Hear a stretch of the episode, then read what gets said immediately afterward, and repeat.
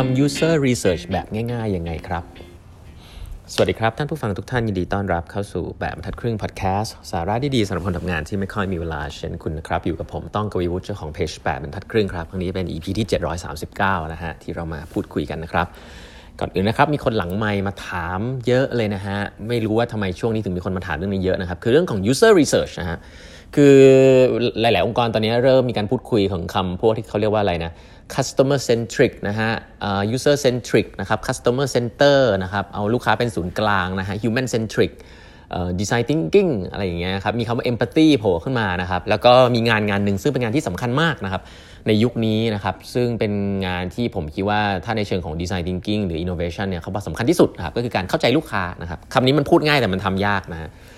เพราะว่าองค์กรเนี่ยในยุคนี้ถ้าเป็นองค์กรที่ประสบความสำเร็จประมาณนึงเนี่ยจะไม่ได้เก่งด้านเข้าใจลูกค้าสักทีเดียวนะจะจะเก่งด้านขายของนะครับ เพราะว่าเรามีของที่ขายได้อยู่พอสมควรแล้วแหละเราก็เข้าใจอีกนิดนึงแล้วเราก็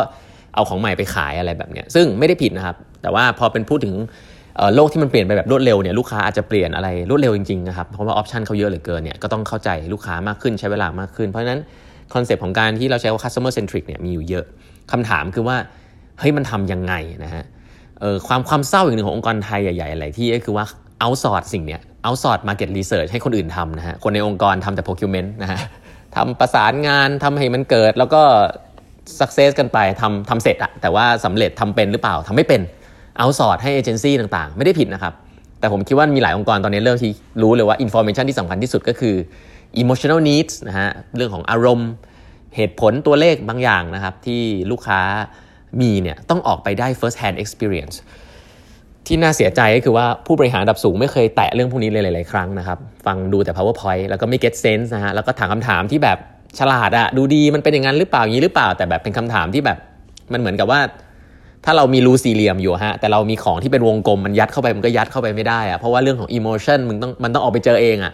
ซึ่งเรื่องพวกนี้ก็เลยจะบอกว่าเวลาพูดถึง empathy work นะครับเวลาพูดถึงสิ่งที่เป็น user research เนี่ย action ส่วนใหญ่เกิดนอกองค์กรนะครับ มี action อะไรบ้างครับ มีอยู่ 3 อย่างด้วยกัน ข้อหนึ่งนะฮะเขาเรียกว่าการ observe ครับ observe คือการไปสังเกตการณ์ลูกค้าครับ กลุ่มลูกค้าเราไปสังเกตการณ์เลยครับ สังเกตคือไม่ต้องไปคุยกับเขานะฮะแค่ไปเดินดูเขาในที่ของเขาครับ ถ้าลูกค้าถ้าคุณอยากทำเรื่องของ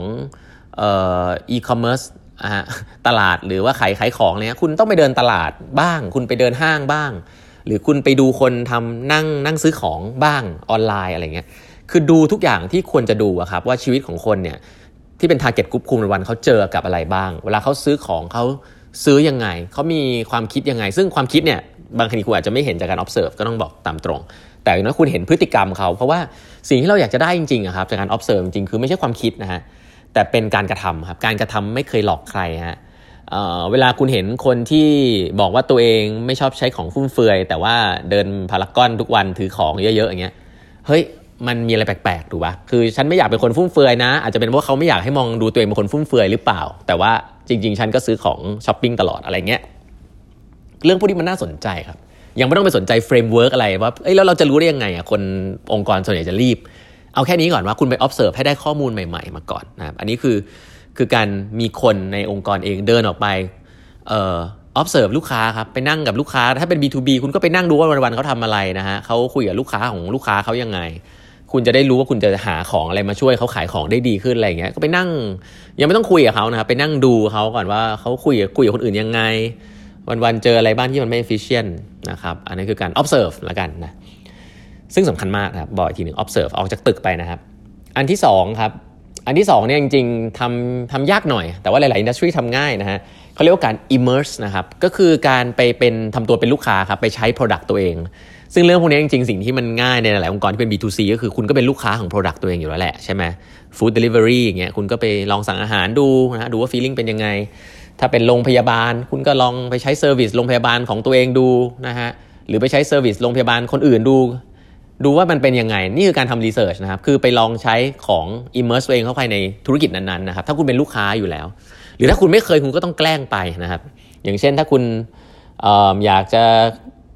ทำให้ประสบการณ์ในสาขาแบงก์ดีขึ้น คุณก็ต้องไปไปลองใช้สาขาแบงก์ตัวเองดู ถ้าเป็นผู้บริหารก็อย่าไปอย่าไปบอกลูกน้องก่อนนะฮะตอนไปเพราะว่าอันนั้นก็จะดูเป็นเรื่องไร้สาระขึ้นมาทันทีเป็นเรื่องตลกทันทีนะว่าไปแล้วมันก็ทุกอย่างดีหมดอะไรเงี้ยเพราะฉะนั้นก็แอบแอบไปได้บ้างนะครับ เรื่องพวกนี้ลูกน้องกลัวเนาะแต่ก็ ก็มันทำอะไรไม่ได้ครับ คือคุณต้องรู้ว่า service ปัจจุบันของคุณเป็นยังไง service ปัจจุบันคู่แข่งเป็นยังไง ลองใช้ Product การทดลองใช้ Product สำคัญมากนะครับ เพราะฉะนั้นคุณต้อง immerse ครับมันข้อ 1 observe นะฮะข้อ 2 immerse ครับคือลองใช้ Product คู่แข่ง ลองใช้ Product ตัวเองนะครับลองใช้ชีวิตแบบ user ของคุณว่าเขาเจออะไรบ้างนะครับ วันๆเขาเจออะไรบ้าง ถ้าคุณอยากจะ case extreme มากถ้าคุณอยากจะทำของให้คนท้องอย่างเงี้ย แต่คุณเป็นผู้ชายอย่างเงี้ยทำไงอะคุณก็อาจจะต้องลองท้องดูซึ่งมันทำไม่ได้บางที คุณก็อาจจะต้องลองเอาของหนักๆมาใส่ในท้องดูบ้างดูว่าหนักของหนักเจ็ดกิโลเวลาเดินมันเดินลำบากแค่ไหนอะไรแบบเนี้ยเรื่องพวกนี้นี่คือ observe อย่างเดียวก็ไม่ได้ feeling เนาะคุณก็ต้องลองเป็นเขาดูบ้าง อันนี้เหมือนเรื่องตลกนะครับ แต่มันเป็น exercise ที่เราเราก็ทำกันตอนผมเรียนที่ Stanford Design School มันเหมือนกับมันไม่ได้เป็นอะไรที่แบบต้องทำทุกครั้งแต่แบบให้คุณได้เซนส์ก่อนว่าเฮ้ยมนุษย์เราอะ แค่การที่มานั่งฟัง powerpoint มันไม่ได้ได้ข้อมูลอะไรเลยนะมันไม่ได้ไม่มีอะไรที่คุณได้มาส่วนใหญ่ มันจะได้แค่ข้อมูลใส่สมองเท่านั้นแต่แบบ feeling ต่างๆสำคัญมากนะครับก็ใช้คำนี้บ่อยๆแล้วกันเนาะคนที่แบบฟังเขาว่า feeling แล้วอีๆหน่อยก็